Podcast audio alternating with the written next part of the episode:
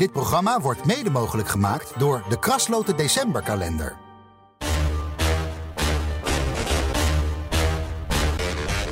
Dit is Trick Privé. De dagelijkse showbiz-update met Evert Zantegoeds en Wilson Boldewijn.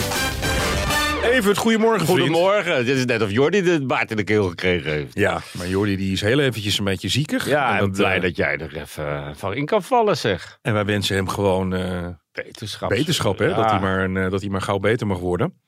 Hey, over beter worden gesproken. Er is ligt een boek, al een tijdje in de winkel, van Ja. Maxime Meiland. En daarin heeft ze hele beter. heftige beschuldigingen gedaan. Ja. Dat weten we inmiddels, dat Ja. ze verkracht is op Nou, de eh, vijftiende. Dat is eigenlijk het enige wat in dat boek staat. Want verder eh, stelt het niet heel voor. Wat niet zo gek is als je in de twintig bent. En hooguit met je ouders naar Frankrijk bent verhuisd. En weer teruggekomen. En de bed opgemaakt hebt in Co- Crozet. Maar eh, ja, dat boek dat moest verkocht worden. En er is toch een verhaal bij gehaald. Waar de nodige kritiek op is. Al is het maar door de man over wie het gaat. Hè? Ja. Dat, we hebben het uitgebreid over gehad al van de week. Ze zegt verkracht zijn toen ze 15 of 16 was. En niet één keer, maar wel meerdere keren. En dan één zaak wordt daar heel erg uitgelicht. En de man die dat in de schoenen geschoven wordt, die heeft zich eh, van de week bij ons gemeld met zijn advocaat. En eh, ja, dat is een, eh, een verhaal wat gisteren nogal wat losmaakte omdat eh, ja, man ontkent in alle toonaarden. En die zegt dat is alleen maar verzonnen de wereld in geholpen. En op het omslag van het boek terechtgekomen. Daar komt ook het woord verkracht op voor. Om eh, boeken te verkopen. En eh, Jan Dijkgraaf reageerde in eerste instantie heel boos. Omdat hij geen commentaar had mogen leveren. Nou, dat mocht hij wel. Maar hij heeft al een week volgehouden van nee, ik eh, ga daar niks over zeggen. En ja, inmiddels is duidelijk dat die zaak toch wel gaat lopen. Er is aangifte gedaan tegen Maxime. Er ligt dus een aanklacht en die zaak gaat wel rollen. Er is nog een mogelijkheid om er onderling uit te komen. En anders wordt dat gewoon een procedure. Ja, en Nou. bij zedenzaken, het probleem is altijd, één tegen één, zijn geen getuigen bij. Nou, dit is er nou net eentje in, een andere geval- categorie. Ja, die waren er wel. Zes getuigen, maar liefst, die gezien hebben dat eh, Maxime en deze jongen zich losmaakten van het hele groepje wat uitgegaan was en later de duinen ingegaan.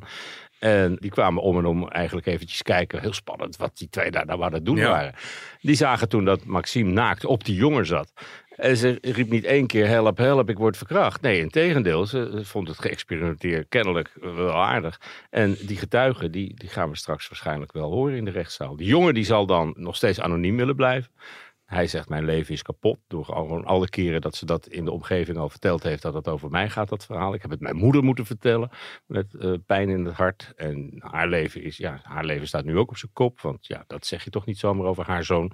En eh, het is een affaire die eh, de komende tijd de aandacht wel zal trekken. Want ja, juist als het niet geschikt wordt, dan eh, wordt dat een geruchtmakende zaak. Ja, hey, nee, nog even terugkomen, Jan Dijkgraaf. Hè. Ik, ik, ik heb ook wel eens boeken, ik heb schrijf ook wel eens boeken, jij ook. Op het moment dat er zoiets te sprake komt, zou je dan niet helemaal uit moeten vragen, joh, weet je het zeker? Nou ja, Hoe is het dan dat, gebeurd? Dat wordt hem nu verweten dat hij dat niet gedaan heeft. Ik kan me aan de andere kant voorstellen dat, eh, ja, eh, er was een derde boek over de familie. Hij Ja. is part of the family, zo langzamerhand.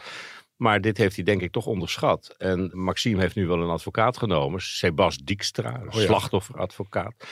Zo manifesteert hij zich altijd. Dus is- doet zichzelf echt in die slachtofferrol. Maar ja, de zaak is inmiddels omgedraaid. Zij wordt juist aangeklaagd vanwege smaad en laster. Hoe ver je dan komt met een slachtofferadvocaat, dat weet ik ook niet. Maar voor je imago is het wel lekker.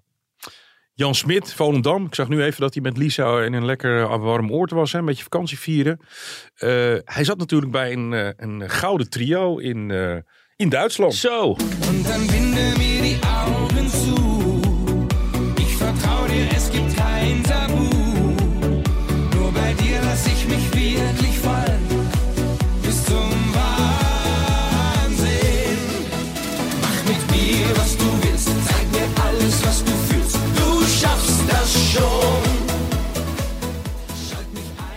Ja, het blijft Jan Smit, ook al klinkt het Duits. Hè? Het is wel een herkenbare sound. En dat Doe deed hij Schafdascher. Ik vind het een geweldige met, tekst. Ja, nou, dat is van Angela Merkel, weer schaffen dat.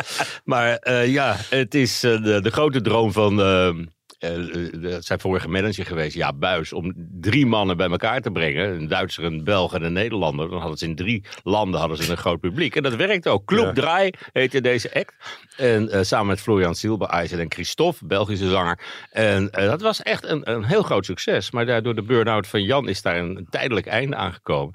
En inmiddels wordt wel duidelijk dat dat geen tijdelijk einde is. Maar dat het gewoon over en uit is met Club Draai. Dus de tweede club die, eh, die Jan eh, voor gezien eh, houdt. Of moet houden. Ja, En dat is een tegenvaller voor alle fans. ja zou, zou eh, Lisa er ook geen zin meer hebben dat Jan nog zoveel in Duitsland op tour is? Ik denk dat Jan er zelf eerlijk gezegd niet zo heel... Kijk, hij is natuurlijk zo jong begonnen. Ja. En eh, ja, het is... eh, ik geloof niet dat hij het zingen helemaal verleerd is of helemaal voor gezien wil houden.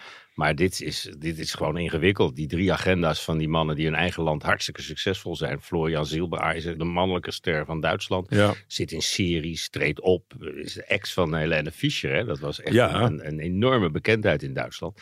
En die agenda's moeten allemaal op elkaar afgestemd worden. En dan op een gegeven moment denk je van, wil ik dit nog? En moet ik dit nog? En vooral dat laatste lijkt me niet echt het geval. En dan eh, eh, Jada Borsato, eh, die wil solo verder door het leven. Ja, het schijnt over en uit te zijn met haar Roeland. En eh, ja, dat is een. eh, ja, ja, dus het waren nog heel jong natuurlijk toen ze bij elkaar kwamen. En ja, het is niet iedereen gegeven om de eerste middelbare schoolliefde meteen de liefde voor het leven te laten zijn. Dus ja, ik Moet je ook dat- helemaal niet willen, toch? Moet je ook niet willen. Er waren wat geruchten over hem en ik weet niet wat daarvan klopt. Maar het lijkt over en uit te zijn. Zij heeft eh, zijn foto's verwijderd van de social media. Dat is tegenwoordig de manier om te laten zien dat het over en uit is. En bij hem staan ze nog wel, maar ik geloof dat mannen daar wat makkelijker in zijn. Jada die, eh, die gaat het nu verder alleen eh, opknappen. Aan de andere kant, eh, mooie meid. Is vast niet lang, heel, heel lang alleen. Eh, even dankjewel. Dat was hem alweer? Ja, we, waren Tijd. alweer, we zijn er alweer De doorheen. tijd vliegt. Morgen zijn we er weer, maar dan doen we de persconferentie. Tot morgen. Dit programma werd mede mogelijk gemaakt door de Krasloten Decemberkalender.